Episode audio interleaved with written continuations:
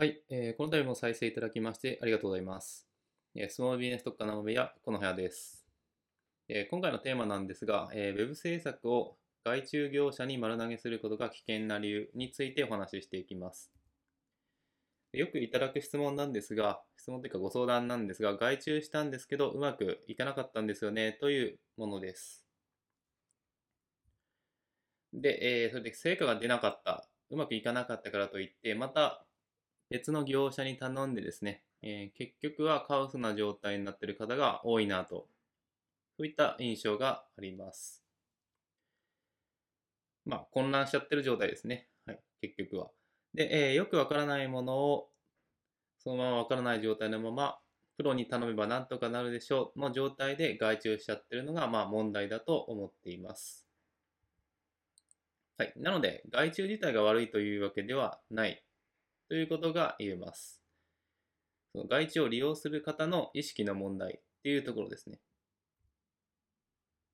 で、結局、まあ、うまくいってる方っていうのはですね、まあ、自分でサーバーを契約して、えー、独自ドメインから設定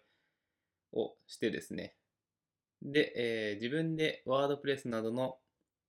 まあ、手段を使ってですね、そういう自分でできる手段でウェブサイトを立ち上げ、えー、まずは身の丈に合ったツールを活用し、自分で動線を設計してるっていうところが挙げられます。まあ、これができてからむしろ外注ですね、お金にちょっと余裕が出てきて、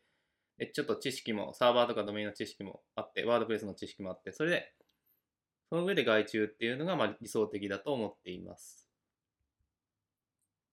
はい。で、えー、現在昔に比べてですけど、Web 制作がですね、自分でしやすい時代になりました。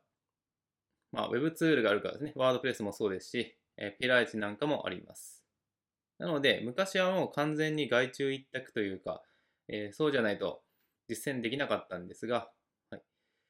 現在はそうではなくなりましたよっていうことですね。はい、まだまだこういう、まあ、固定概念がある方が多いですね。え、Web イコール PC オタクのみが使えるものですね。そういう専門分野に明るい人じゃないと使えないものという固定概念を持たれている方が、はいまあ、徐々に少なくはなってきてるんですが、今でも多くいらっしゃいます。まあ、そうではないんですよってことだけ、はいまあ、この動画で気づいていただければいいかなといった感じです。はい、でなので、まずは Web に対する意識を変えてください。はいまあ、外注一択ではないですよっていうことが伝えたいことです。むしろ、まあ、ある程度ですね、自分でやってみて、まあ、仕組みとか把握してからあと売り上げが立ってから外注の方がいいのかなといった感じです。なので、まあ、外注自体が悪いわけではないです。また、あとはですね、興味を持っていただいて、えー、ま、サーバーってなんだろう、ドメインってなんだろう、ワードプレスってどういうものなんだろうっていう興味を持っていただければですね、まあ、知識として積み上がるものですので、はいまあ、そういう意識でやっていただければなと思います。昔ほど難しくはないです。ということで、この度も再生いただきましてありがとうございました。